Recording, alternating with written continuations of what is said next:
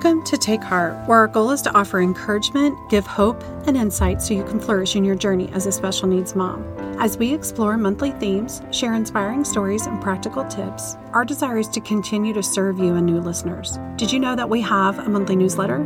Each month, it contains a brand new encouraging Spotify playlist and a monthly prayer. We also have a new resource on our website called Seven Advocacy Practices and Pitfalls.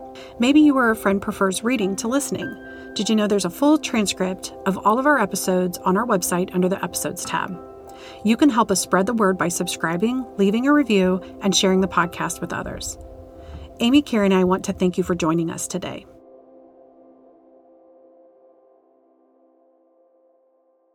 Hi, it's Sarah this week, and we hope that you have been enjoying our special Advent series this month.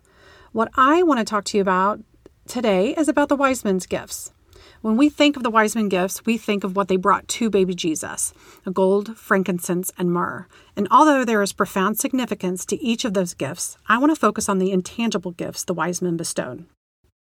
During this season, it is so easy to focus on the tangible gifts. May we not forget the intangible gifts this season can bring if we open our hearts to them. You can find the wise men story in Matthew chapter 2 verses 1 through 12 and the following passages from the NIV. After Jesus was born in Bethlehem in Judea during the time of King Herod, Magi from the east came to Jerusalem and asked, "Where is the one who has been born king of the Jews? We saw his star when it rose and have come to worship him." When King Herod heard this, he was disturbed, and all Jerusalem with him. When he had called together all the people's chief priests and teachers of the law, he asked them where the Messiah was born. In Bethlehem in Judea, they replied, for this is what the prophet has written. But you, Bethlehem, in the land of Judea, are by no means least among the rulers of Judea, for out of you will come a ruler who will shepherd my people Israel. Then Herod called the Magi secretly and found out from them the the exact time the star had appeared. He sent them to Bethlehem and said, Go and search carefully for the child. As soon as you find him, report to me so that I too may go and worship him. And after they had heard the king, they went on their way, and the star they had seen when it rose went ahead of them until it stopped over the place where the child was. When they saw the star, they were overjoyed. On coming to the house, they saw the child with his mother Mary, and they bowed down and worshipped him. Then they opened their treasures and presented him with the gifts of gold, frankincense, and myrrh. And having been warned in a dream not to go back to Herod, they returned their, to their country by another route. So, towards the end of this passage in verse 11, we read of the tangible gifts the wise men brought the gold, frankincense, and myrrh. And there is spiritual significance to each of these gifts, as well as practical and medicinal properties. Those gifts were given with care and intention.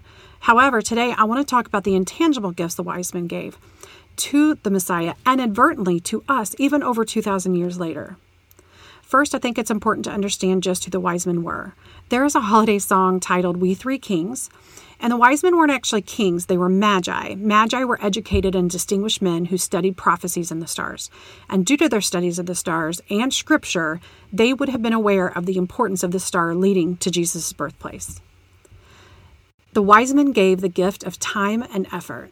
In verse 1, it says that these men traveled from the east. They were foreigners to this land, and even though they were prominent men, traveling at this time was long and most likely arduous. Even though they most likely fared better in their travels than the average person at that time, they still had to give up daily luxuries in order to travel to a foreign land for an unknown length of time. The wise men gave the gift of celebration when they saw the star. They were overjoyed. They gave the gift of humility. They were not traveling to be acknowledged for who they were or their accomplishments. They were traveling to humble themselves before the King of the Jews.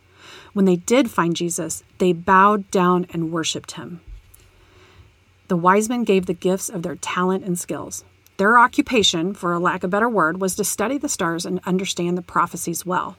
They not only studied, but used those skills and education to step out on faith when it mattered the most.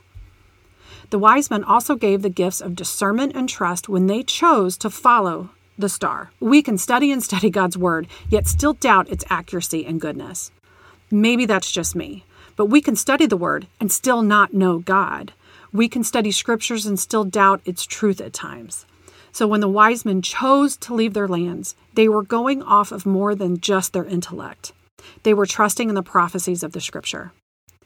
Ultimately, they were willing to give the gift of their lives, the ultimate sacrifice.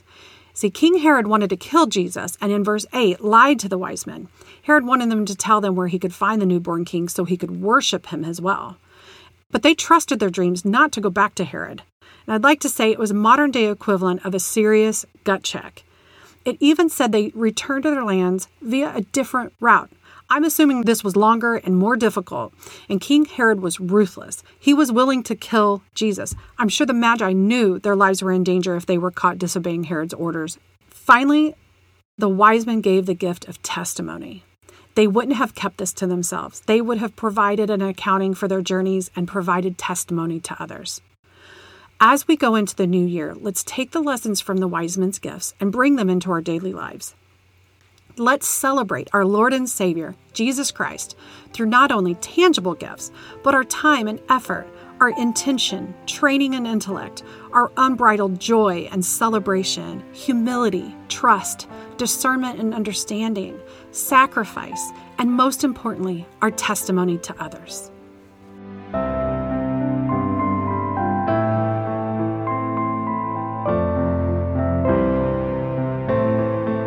Thank you for joining us this week on Take Heart. Our prayer each week is for your heart to be encouraged. We are grateful you are walking on this journey with us. Be sure to subscribe to our monthly newsletter at takeheartspecialmoms.com and follow us on Instagram or Facebook at Take Heart Special Moms. If you have any questions or comments, follow the links in our show notes. We love hearing from our listeners. Thank you for listening. We are taking next week off, so we will join you again in January when we talk about loneliness.